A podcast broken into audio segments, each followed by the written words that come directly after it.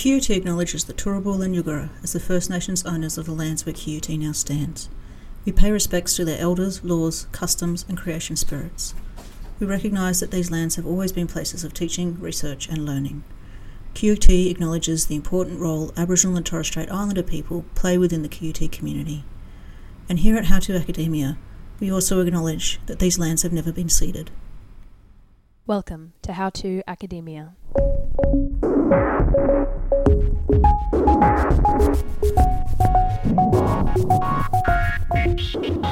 Leaving high school and joining the world of uni can be a weird and difficult time. On this podcast, we talk to our friends, students and academics, to find out how they went about the process of developing professional skills, dealing with challenges, and generally navigating the gooey mess of being a human in the academic world. Our guest this episode is Matthew Ball. Matt is an associate professor at QUT School of Justice. His research focuses on the intersections between sexuality, gender, and criminal justice. He is currently one of the leading academics in queer criminology, having literally written and edited two of the foundational texts in the field. The discussion on this episode is a deep dive into queerness, including Matt's research, his experiences as a gay man in academia, and the prejudices that LGBT people still face in the world today. Without any further ado, Matthew Ball.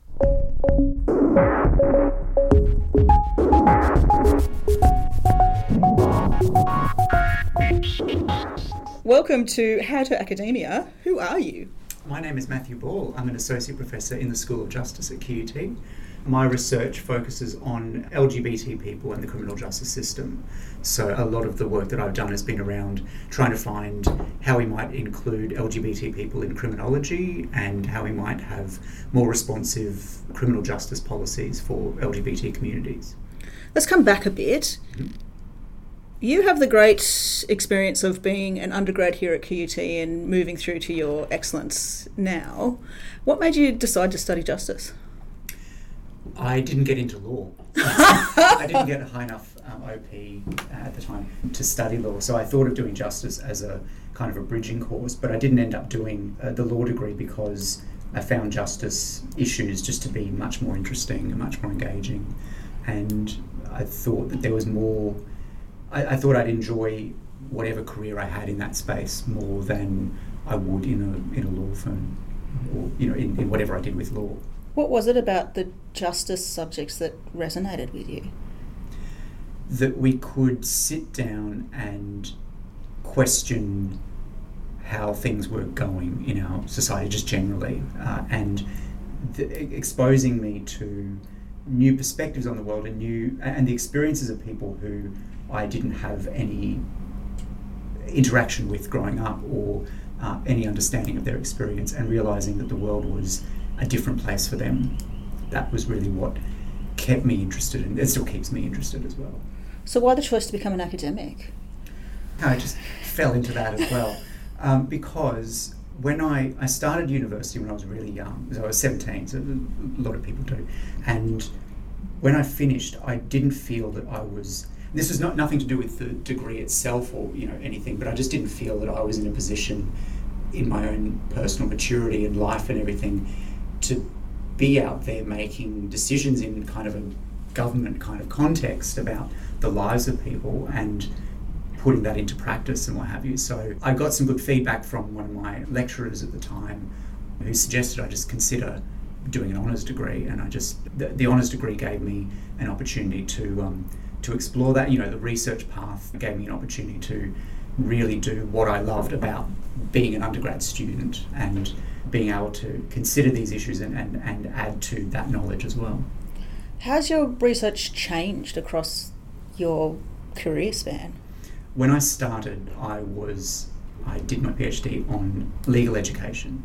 So I was interested in the way in which law schools produce particular kinds of mm. lawyers, uh, graduates.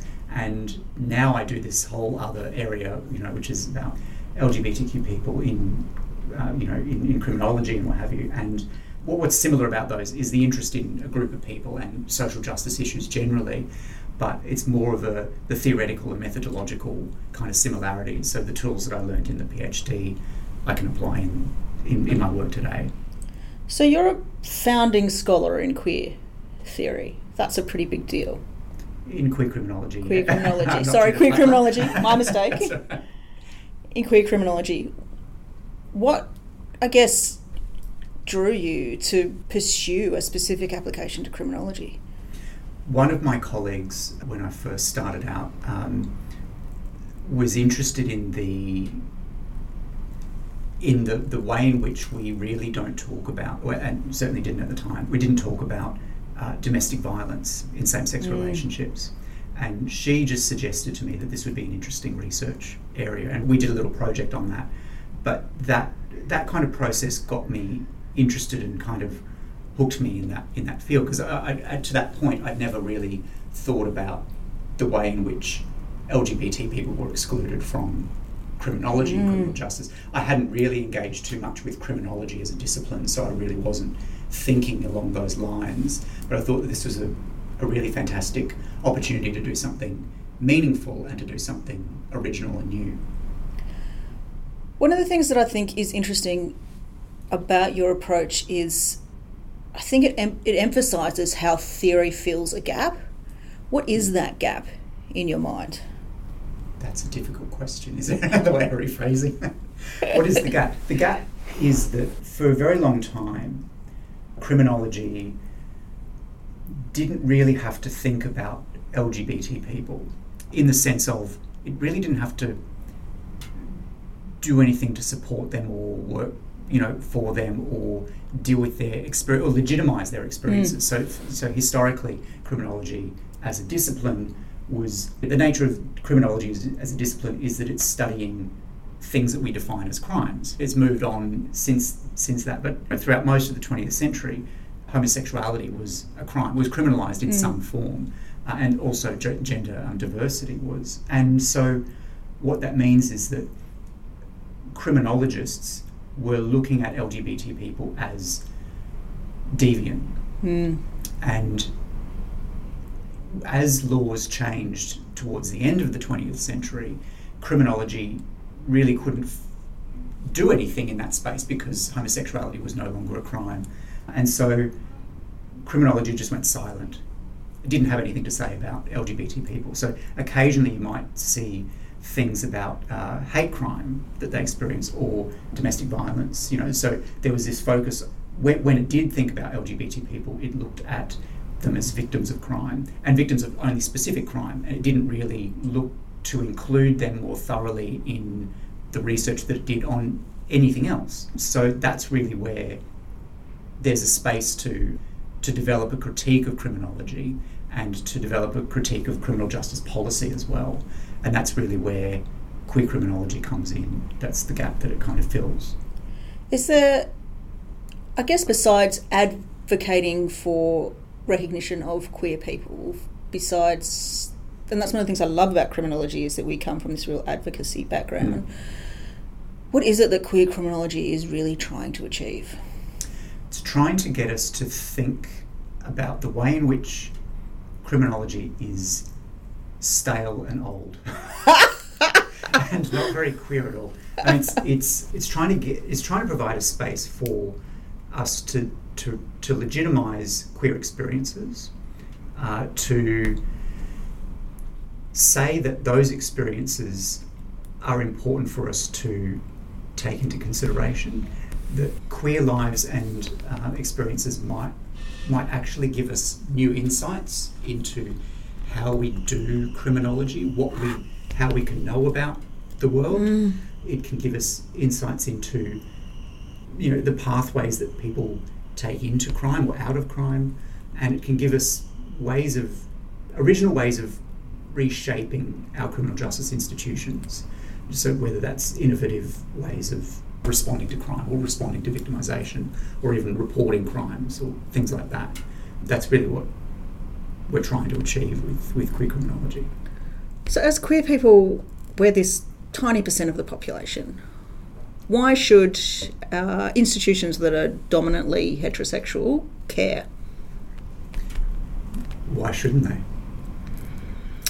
I mean, that's that's that's that's the way I'd sort of respond. I mean, first of all, we aren't a minority of the population. Uh, I mean, we. I'm like, yeah, giddy up! I'm excited about that. Tell more- me, Matt. there's more of us out there than people think. I think, and I think any kinds of changes that achieved to make queer lives better are going to make other people's lives better. So it's not just a it's not just a specific issue or specific Mm. problem or specific solutions for a small group of people. There's a possibility that enhancing our criminal justice system to be more diverse, to, to reflect the diversity in the community much more effectively, uh, is going to make it a better, more more humane, more socially just criminal justice system, if that's even possible. But you know, we're talking increments here. Mm. And so I think that, yeah, in, in that sense, it has great, broader applicability than just for LGBT people. What are the core changes that you think need to be made?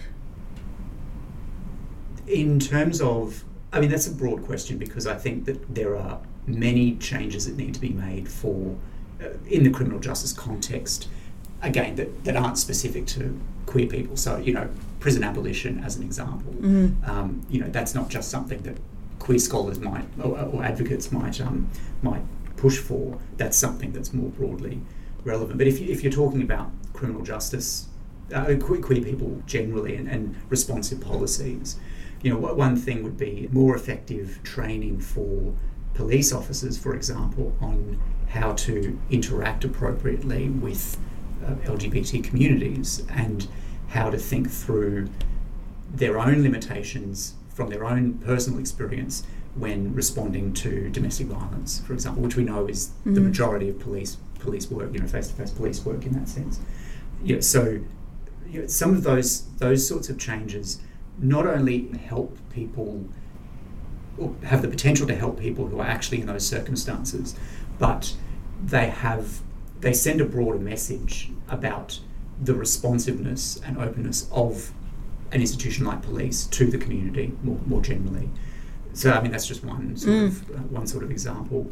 But I think in terms of criminology uh, as a discipline, including LGBT people, and thinking through how we include LGBT people in research, for example, is again will just open up what we know about crime and justice. So, what's it like being a gay man in 2022? Again, with the difficult question. That's my skill set, Matt. happy with it. I'm with it. It's, I mean, I, I have been out for, what are we now, 2022? yeah. I've been out for 16 years. Okay. Um, so I came out later in my life. Um, I am, you know, I was, I was just speaking to my, my students about this the other day. You know, I'm, I'm a white cisgender male Mm. academic. I'm personally privileged, you know, in a wealthy position, professionally, you know, quite a privileged person. So my experience of being gay is a unique, you know, is a particular one, and it's not necessarily one that is shared by everyone. It's not necessarily one that's shared by students at university or reflective of the broader community. So I can I can only kind of speak from that kind of perspective, and you know, it's things that tho- those issues don't mean that I don't experience issues or homophobia or, or anything like that, but it's easier for me to navigate that, you know, or to, to put that aside or to deal with that than it, than it might be for other people. Does that answer your question? No, it totally does. I mean, my my, I guess what makes you think homophobia is still a thing? Surely we've moved beyond that, socially, politically. I mean, you can be out and proud, and we just like had Mardi Gras, where people continue to dance down the street in their underwear with glitter and rainbows, and political parties and police and ADF and all of that. How is homophobia still a thing? Well, they could do that for one night a year. Look, I mean, homophobia is still a thing because people still get kicked out of home for being gay or being trans, um, or have to leave home, or they still get comments on the street. I mean, I still see people, people I follow on Twitter, for example, h- highlighting the, the homophobia that they've experienced just walking down the street, just being dressed in a particular way, or having particular hair, or walking a particular way. That's that stuff still carries on. So you know, yeah, so we've got Mardi Gras, we've had marriage equality.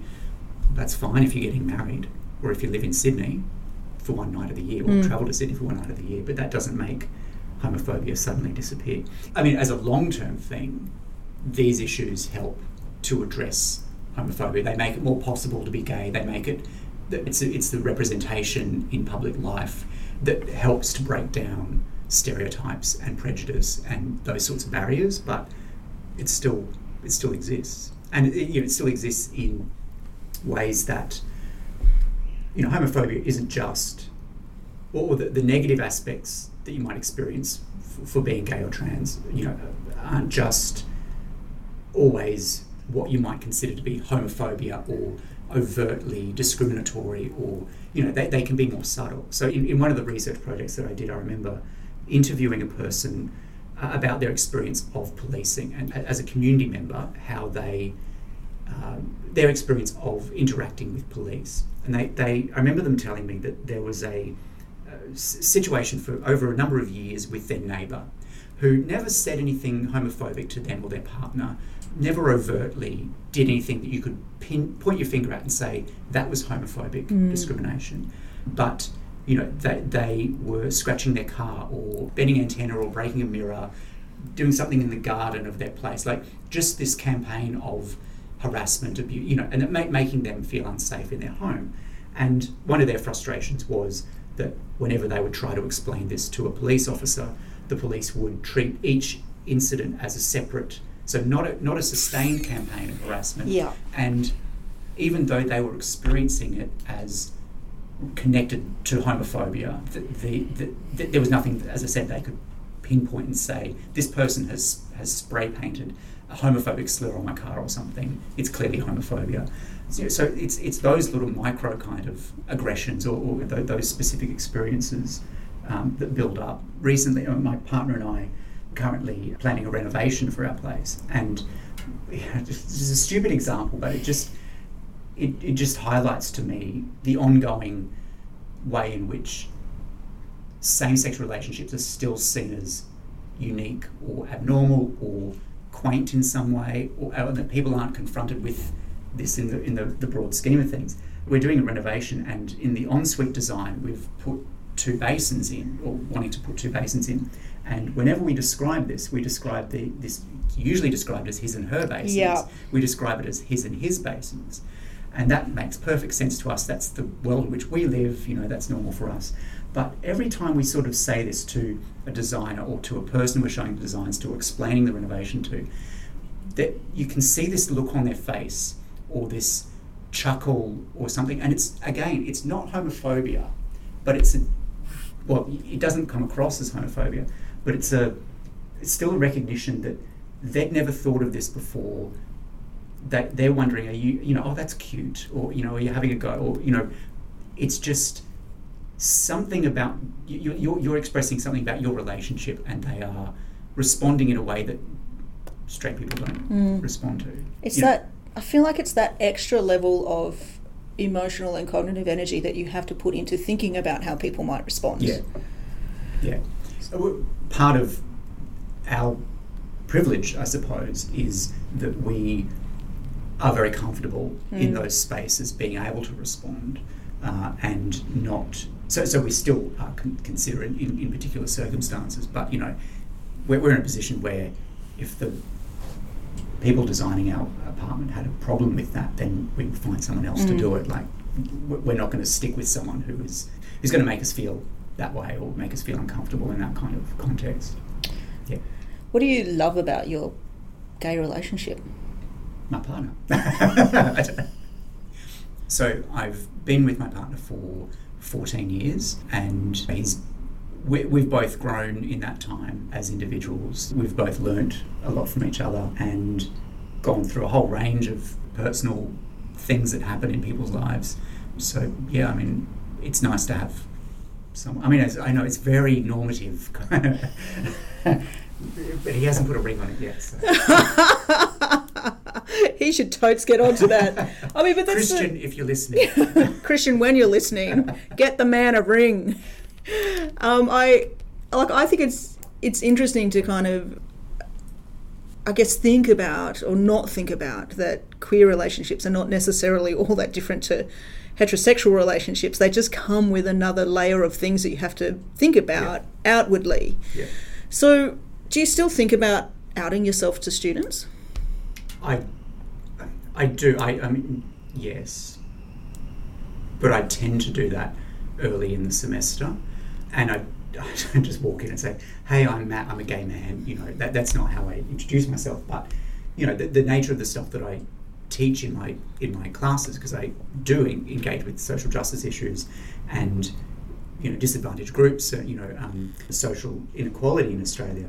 Uh, it's inevitable that it comes up, um, and I've incorporated that material into you know material about uh, LGBT communities into my um, teaching. So uh, I make no, I don't try and hide that necessarily from from anyone in the teaching context. And again, I'm that that, that speaks to my ability as a teacher to do Mm. that. Um, it might be different if I were a tutor or, or if I was a student in the class. I wouldn't necessarily always feel comfortable doing that. I hope that I can create a space if someone chooses to, to do that that is safe for them and welcoming for them. That's part of my desire not to be closeted at work Mm. in these contexts because I think there's there's that power in being a, a role model and and not just for young queer people but for again for everyone but to reinforce that this is a diverse workplace you know the, the, the workforce at in any organization is diverse Mm. you know um, so why shouldn't it be seen to be diverse as well why shouldn't that diversity be visible So, what is it about being queer in the workplace that's important? Why does it matter? that that visibility and representation. I think I think that that's that is really important because what it also means is that you can be yourself at work. And you know, I'm, I'm critical of those sorts of discourses about being yourself and true self and authentic stuff. But I think that you know, it, if if you don't need to think or second guess what's going on or how people will respond to you, then I think that that uh, means that you're going to be better. You're going to be better at your job. You're going to be more comfortable in a workplace. Going to work is going to be a better experience for you. I think all those things just are just important for your life and for your existence in a workplace. Do you think there's any particular challenges in being the gay man on staff? I think I'm not sure that I've ever really reflected on that before. Um, I, I haven't felt any specific pressure, but I understand where some pressure might might be put on someone in that kind of situation. Um, you know, there might be pressure for you to comment on every kind of attempt to achieve diversity in a workplace, or might be pressure be put on you to um, speak, quote unquote, speak for your community or for the gay people or something like that. That that pressure, thankfully, I haven't felt. I haven't felt that as pressure because I've often been in roles where that's kind of expected of me as well. So it's something that I've led anyway or been part of anyway. Um, there is, I mean, recently there was debate at the university level about, oh, sorry, at the, the government level uh, about religious discrimination and a piece of legislation that, that um, came through. And that that was a difficult time because I spoke to several colleagues, yourself included, and you know, wanting to think about well, how do we, as a community of queer people at QUT, respond to this, and how is the university responding to this, acknowledging the the harm that this kind of debate does to queer people, and that was that was a difficult time. So it wasn't just falling on my shoulders, but you know, on, on the, the shoulders of several of us. We felt that we had to encourage the university to make a statement of this. Now, thankfully, the university was already thinking about that, but we didn't know that. So Mm.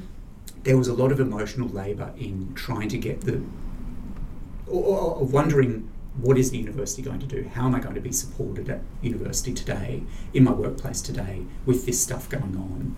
What are going to be the lasting impacts of this uh, if this bill gets passed? You know, in in a university that wants to be a diverse and Mm. inclusive environment. So as I said, that was a lot of emotional labour to be the out queer people in the university who are keen to see the university become a better place for queer people, and that, that's stuff that we shouldn't have had to do. Mm.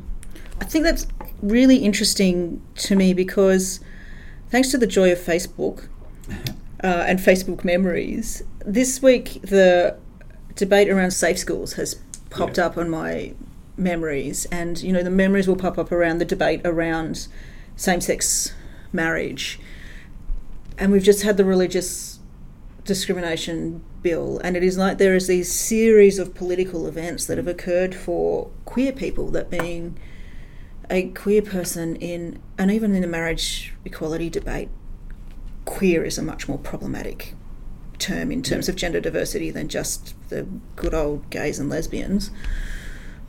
But there is this emotional labour that comes with at work. You're not, you can't divorce yourself from your gendered or sexual identity mm-hmm. and the political space that that has. And I think that's what you're, I guess, capturing there is that there's this additional labour. So how would you encourage students to think about?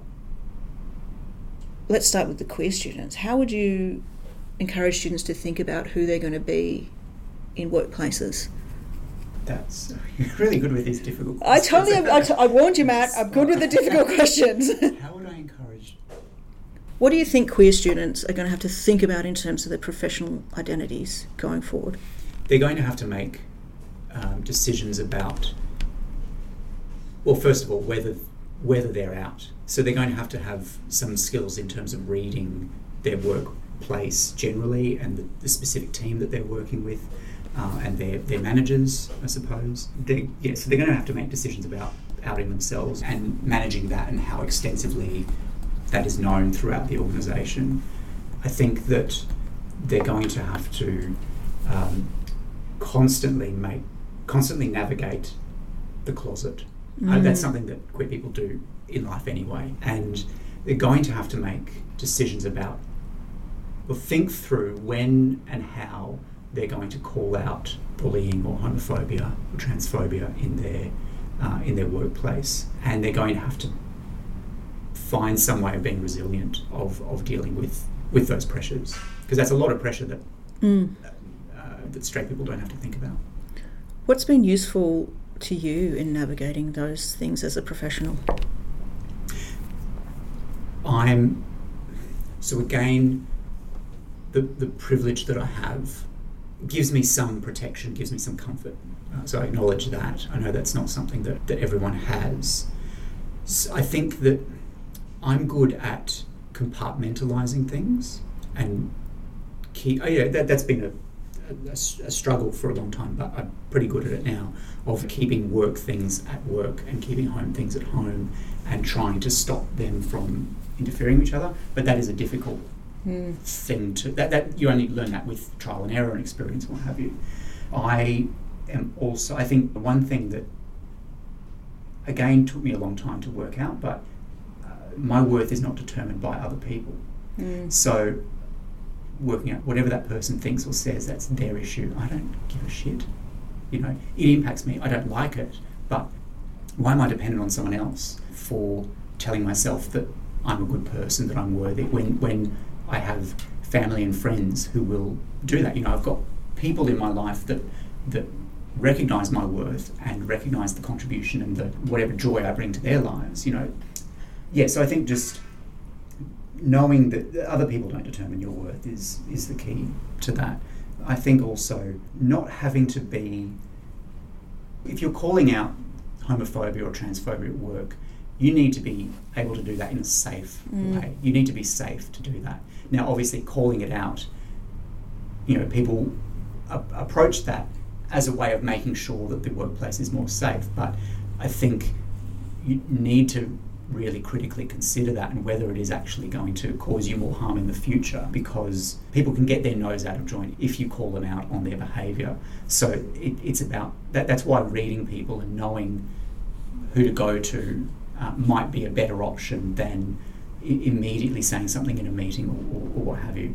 Uh, and again, I, you know, I'm, I'm speaking with this from my own experience uh, as well. It might necessarily be how everyone responds to that. But I th- think also part of what I think about when, when I say, oh, you know, is it worth making this point now and addressing this here? It sounds like a bit of a cop out, but I also think that you don't need to be the champion all the time. Yeah.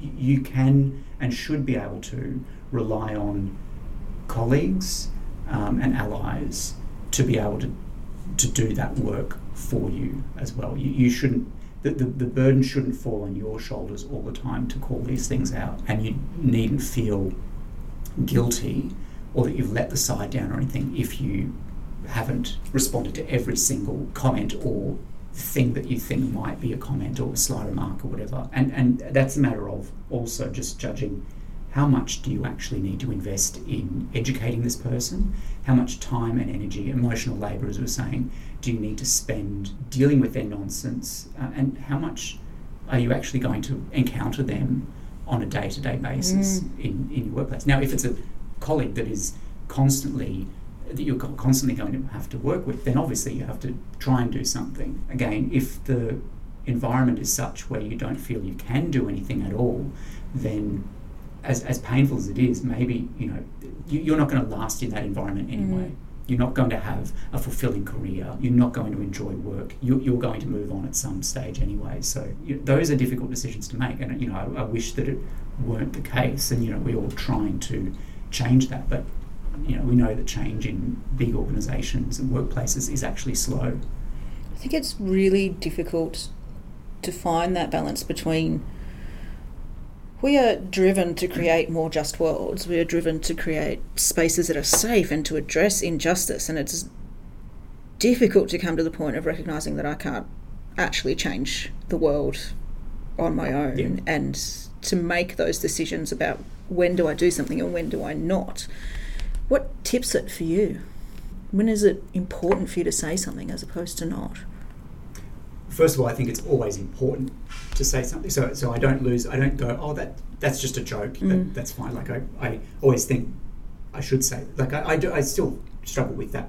Oh, guilt of you know not dealing with something, or and it's not until later that I think of well, this is how I could have handled it. I think when for for me the the, the tipping point would be, is it s- such an offensive thing that I couldn't sort of live with, or is it going to create such a situation mm. that I mm. couldn't live with myself, my own personal morals and values that, that I that if I said if I didn't say something, then you know I'd feel really like I was part of the problem, or um, I don't know. That's not making sense as an answer, but I, th- I think I don't know. It's okay, and I think I one of the things that I think is really important for us to be saying is that we don't know. Mm. And we're still trying to figure out how do I be this queer person in a workplace that is generally really great. Mm.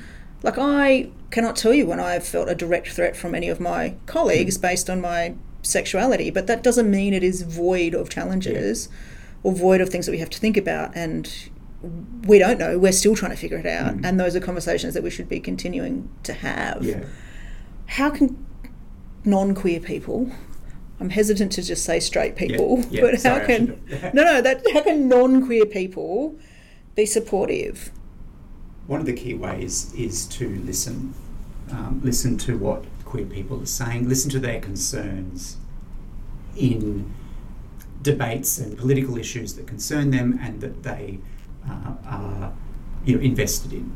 Um, recognizing that being cisgender or being heterosexual comes with a set of unearned, invisible privileges mm. that need to be worked through. We, we, all have privilege in some contexts and lack privilege in other contexts, and we need to work through because privilege is invisible to those who have it. We need to not take it personally if if we are questioned, if we're challenged, but take it as a learning opportunity. Mm. I think that's really important for yeah, and, and also not not thinking that you have all of the answers. Oh, I've got queer friends. I know these issues. Mm. Maybe not. Also recognizing that where even in, even in the community, even amongst the community, we're learning. So, for example, I'm as I said, I'm a cisgender gay man. So.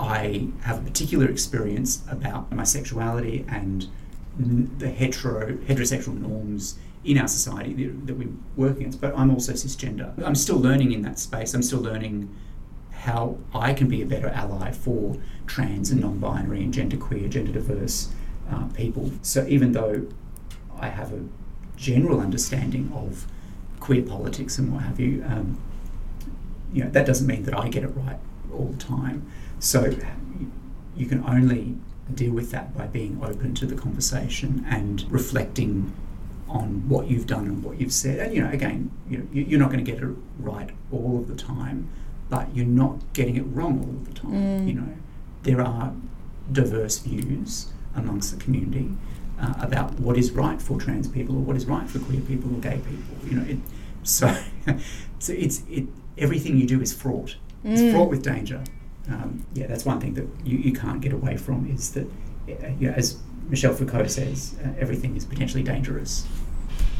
But you know, if, if we didn't, I'm, I'm, I'm bastardising the quote now, but you know, we, that, that's always an impetus for change. Mm. Basically, we just have to always be vigilant and aware of the exclusions or the injustices that what we do might produce, and commit to doing better. I feel like one of the very markers of our community is that we are diverse and we encompass this extreme levels of diversity that maybe other communities don't have to struggle with. But there is something in recognizing and respecting your own humility and other people's humility that is important in coming to terms with Yeah. things and challenges and the complexities of trying to fix what are wicked problems. Yeah, absolutely. Yeah, and I think, but I do, I do think that one of the one of the things that I think switches people off in this space or any space where we're dealing with social justice and diversity is that people feel that when their privilege is exposed uh, or their behaviour is critiqued, Mm. they feel attacked. They feel personally attacked, and some people do actually attack people, Mm. and that's not productive either. But you know, people feel personally attacked when when they shouldn't necessarily. But as you said, that humility, taken as opportu- opportunity for personal growth as well, is important. But also sticking by your guns when it is important as well, Mm. uh, recognizing that not everyone shares the same view. You've got to stick with your own moral position. Your, you know, who, what do you morally value um, as a person? You know, what behaviour or what have you would be absolutely abhorrent to you if you know if, if you were to do it or if someone was to do it. You know, you, you've got to have some certainty about that as well, some confidence. Otherwise, you're just going to be, you're just going to see criticism of yourself everywhere Mm. and that's not helpful either. So it's that balance between being open to the growth, but also finding the bedrock of who you are and what your morals are that really should inform decisions that you make in your life, not just in the workplace. Mm. One of the th- incredible things that I think people overlook about being an academic is that you get a lot of criticism about a lot of things as just part of your daily skill set is Yeah. dealing with people saying, I disagree with you or you're wrong. And Yeah. sometimes they say it nicely and sometimes they don't. They're reviewed too. And sometimes they're a reviewer too.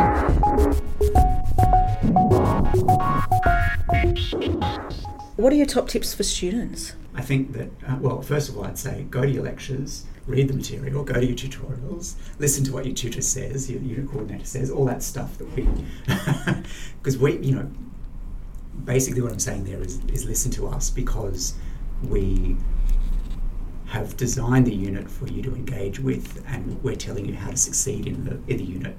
That's a very directive kind of response to that.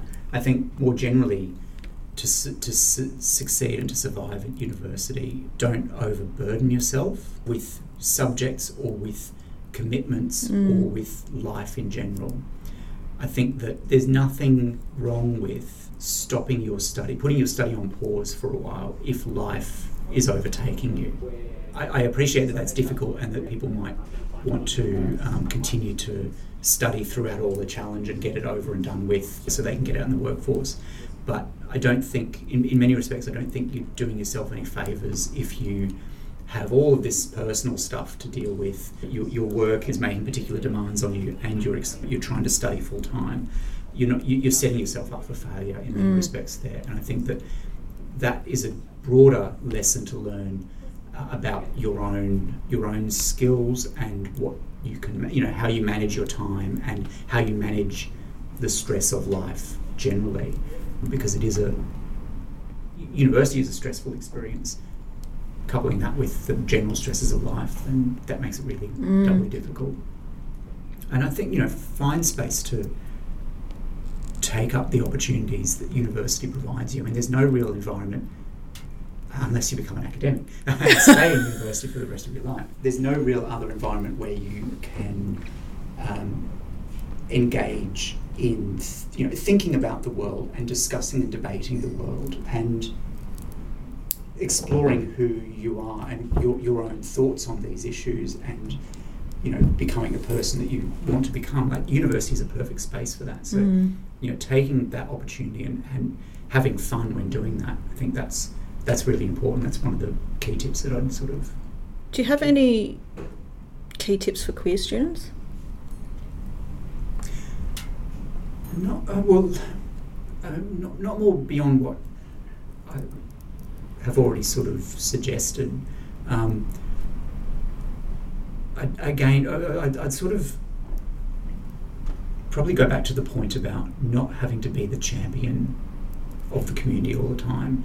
Don't put too much pressure on yourself to, to fight every battle that, Mm. that comes your way because there are others that can fight the battle. There are plenty of us in the university that see you and that are happy to, to talk to you or support you and to take up those fights for you.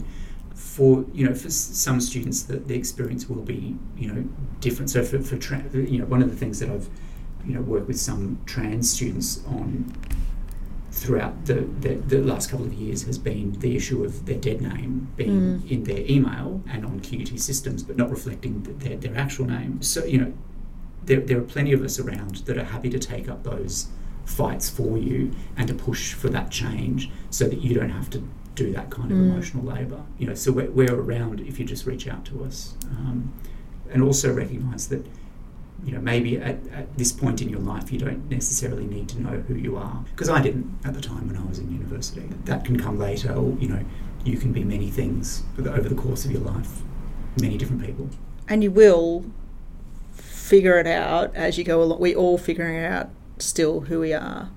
I would reiterate that if there's a battle that you have that you can't figure out what to do about it, or you don't want to be the champion, to reach out to someone, to one of us, to the queer guild people, to find someone who can be made aware of that because I feel like we're not perfect as academics and we don't mm. see everything. And there may be things that happen even in my classes that by virtue of everything that's going on I miss. Absolutely.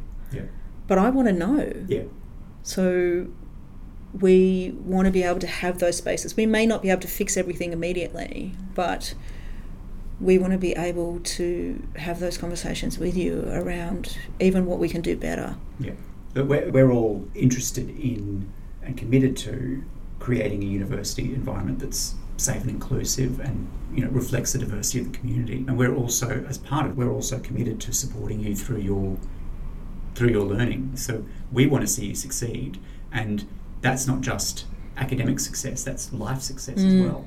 Um, and and, and I should also say that life success, sorting out those those issues in life, is a big part. It plays a big part in ensuring your academic success as well. So we think holistically about these kinds of things. So yeah, yeah, we're we're, we're not just here just to talk necessarily about the content of the unit, but how you navigate university generally and life.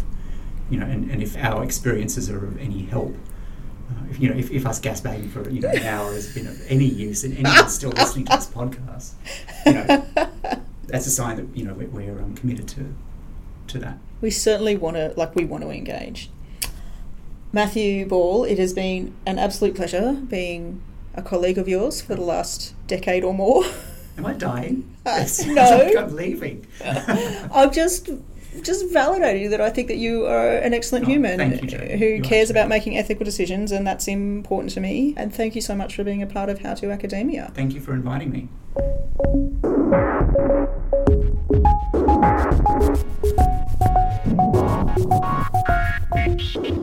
This podcast was hosted and produced by the excellent Dr. Jodi Death. Editing by Kelsey Adams, that's me. Music by Poddington Bear. And this podcast was developed with support from the Queensland University of Technology. Thank you for listening.